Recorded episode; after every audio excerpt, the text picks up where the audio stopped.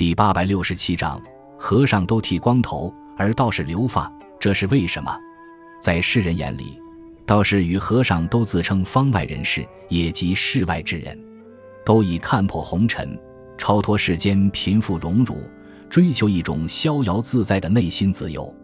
两者在行为习惯、生活方式等诸多地方也都很相似，比如他们都吃素、不结婚等，但两者却有个明显区别。便是道士留头发，和尚剃头，这是为何呢？事实上，道士并非全都吃素，道士有出家和不出家的区别。不出家的道士又称居士。金元以前，道士并不出家。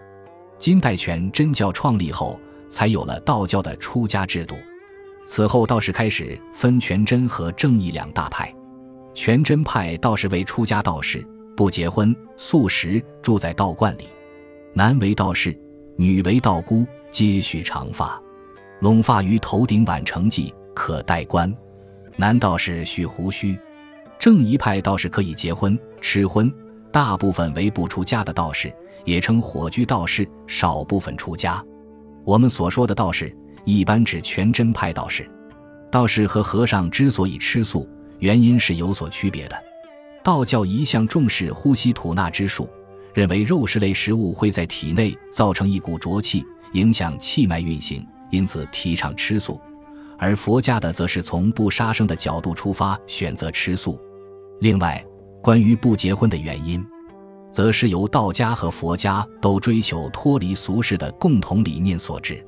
至于道士蓄发，应只是一种习惯。在古代，人们都习惯将头发竖起来，因此在没有什么特别原因的情况下。倒是也没必要无缘无故去剃掉头发。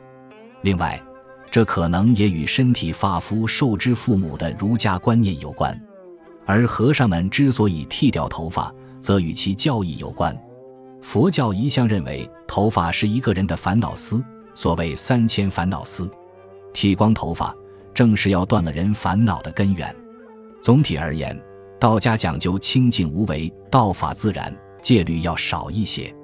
而佛家的教义与戒律要比道家的精严许多，这也是佛家的规矩要多一些的原因。